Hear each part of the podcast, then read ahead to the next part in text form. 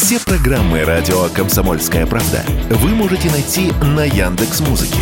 Ищите раздел вашей любимой передачи и подписывайтесь, чтобы не пропустить новый выпуск. Радио КП на Яндекс Музыке. Это удобно, просто и всегда интересно.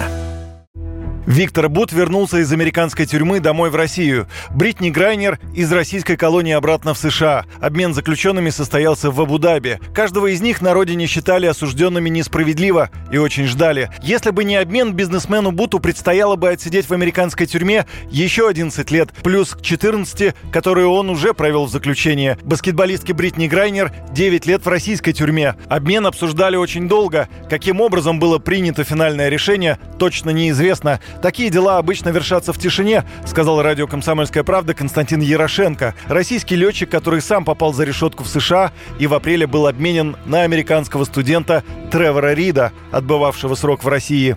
Все эти вещи по возвращению э, решаются, опять-таки, очень в тишине, опять-таки, решают только спецслужбы.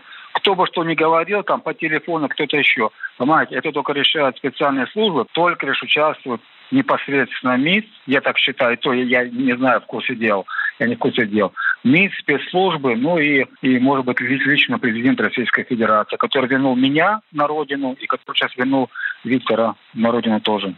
Напомним предысторию. Баскетболистка Бритни Грайнер, двухкратная олимпийская чемпионка, с 2015 года выступала за Екатеринбургский клуб УГМК. В феврале 22 она в очередной раз прилетела из США в Россию и была задержана в аэропорту Шереметьево с картриджами к вейпам с гашишным маслом в ручной кладе. Полиция она сказала, что запрещенное в России вещество ей прописал врач. Суд приговорил Грайнер к 9 годам лишения свободы за контрабанду наркотиков. В ноябре ее перевели из СИЗО в колонию общего режима. В отношении россиянина Виктора Бута претензии американских властей были посерьезнее. В 90-е авиакомпания Бута Air Chess Liberia занималась перевозкой гражданских грузов, а также военнослужащих западных стран, которые участвовали в миротворческих миссиях в горячих точках. Сам Бут жил в ЮАР, Арабских Эмиратах и Бельгии. В середине 90-х западные СМИ стали писать о его возможной причастности к поставкам оружия в ряд горячих точек в обход санкций ООН. В 2000-м в нарушении оружейного эмбарго стали подозревать Бута.